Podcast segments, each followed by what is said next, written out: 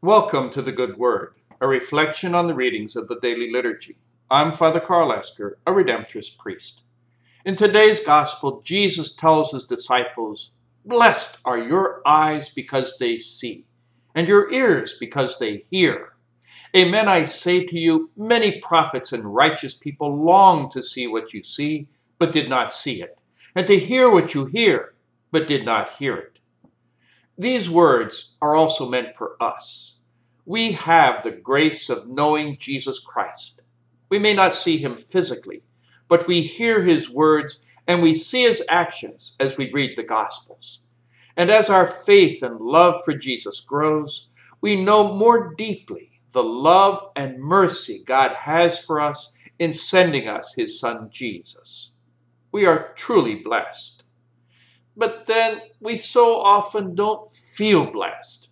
As we face the challenges and difficulties of each day, we discover our inadequacies and, and our, even our sinfulness.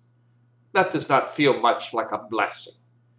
But if we reflect honestly on ourselves and, and open ourselves to God's transforming power, we will be blessed. We can take consolation from the parable of the sower. Like the sower who scattered his seed generously, even where the ground was not so fertile, Jesus does not seek out only the best of people to sow the grace of God's word, but every heart that opens to hear him. He has faith in us that wherever his word is planted and grows in the human heart, it will produce a rich harvest. That is the amazing point of the parable the seed in good ground produces a hundred or sixty or thirty fold, which is ten times the normal. It's not really that we have to be so good, it's the power of the Word of God. That is the message of the prophet Isaiah in the first reading. Just as the snow and rain comes down to make the land fertile, God declares, My word shall not return to me void but shall do my will, achieving the end for which I sent it.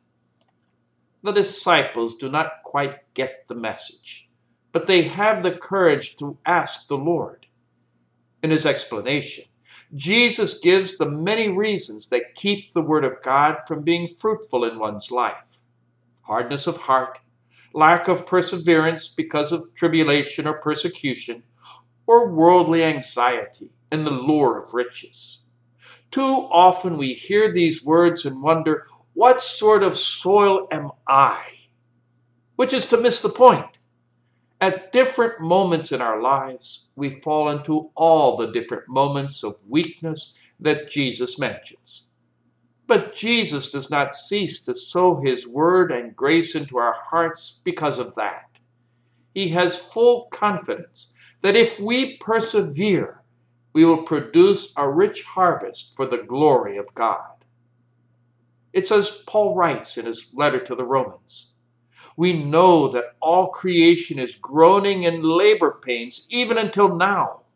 And not only that, but we ourselves who have the first fruits of the Spirit, we also groan within ourselves as we wait for adoption, the redemption of our bodies. Paul understands that in spite of Christ's redeeming grace, he is still not a perfect creation. But he has hope in the grace of God and in the victory of Christ our Lord. And so must we. God is more than generous. In spite of our weaknesses and failings, it is God who gives the growth. If we persevere in prayer and in living according to the word of Jesus, we will produce the fruit of good works beyond our imagination. May God bless you.